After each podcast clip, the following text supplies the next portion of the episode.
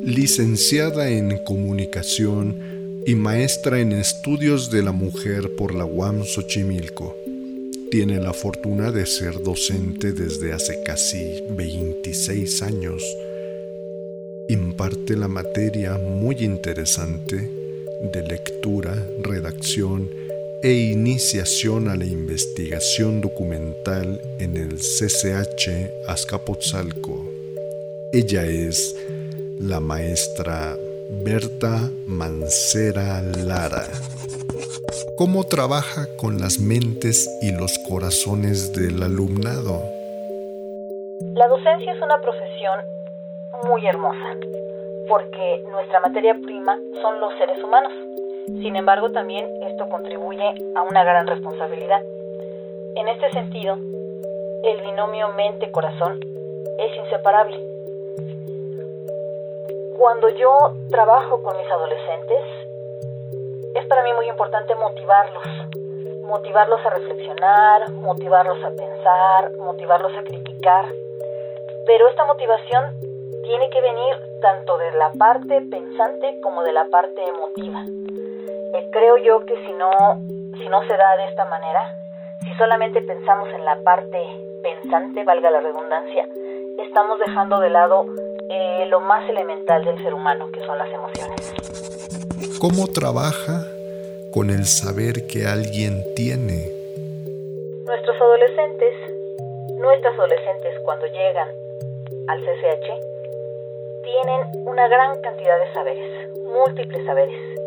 Entonces considero que mi responsabilidad es acrecentar, valorar ese saber es como cultivar, como si estuviéramos cultivando una, una planta, cuando se le riega, cuando se le da sol, cuando se le da cariño, vamos, esa planta va a crecer bonita, va a crecer hermosa. Considero o me permito hacer ese símil con los saberes, con el saber que poseen mis alumnas y mis alumnos.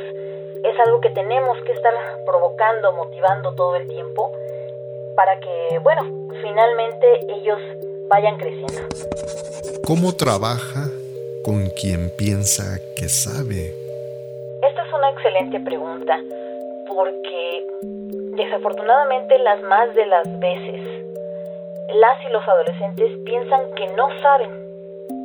Cuando me llego a encontrar con alguien que piensa que sabe, pues eh, lo animo o la animo a que externa ese saber ese pensamiento, esa reflexión, y es una manera de reconocer que no importa que sean personas jóvenes, que tienen saberes importantes, que tienen conocimientos importantes y que al compartirlos pues enriquecen a su entorno.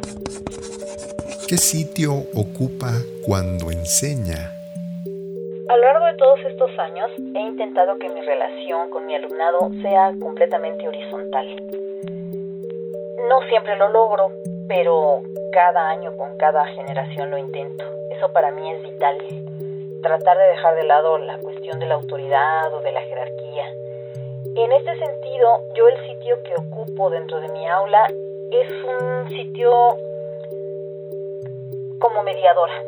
Digamos que soy una mediadora entre lo que ellos y ellas quieren conocer o de lo que se quieren apropiar y el conocimiento mismo facilitar, dar herramientas y además hacer un ejercicio de provocación respecto a sus intereses, tratar de, que, de ir más allá de lo que a veces nuestros programas de estudios plantean, que a veces se quedan muy cortos, y provocar más a la reflexión, a la crítica. Para mí es vital la reflexión y la crítica en mi aula. ¿Qué relación tiene con lo que enseña? Que yo tengo con lo que enseño es vital. Yo cada tema que llevo al aula, cada tema que discutimos, cada tema que reflexionamos, es un tema que yo siento, que yo lo siento, lo siento parte de mi propio de mi propia personalidad.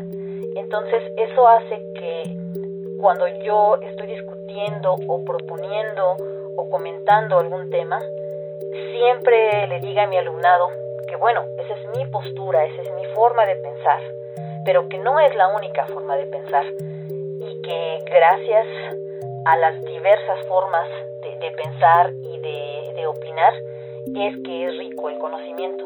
Entonces yo me relaciono con los temas, pero eso no evita que haya libertad de crítica o de contraposición en lo que planteamos en el aula.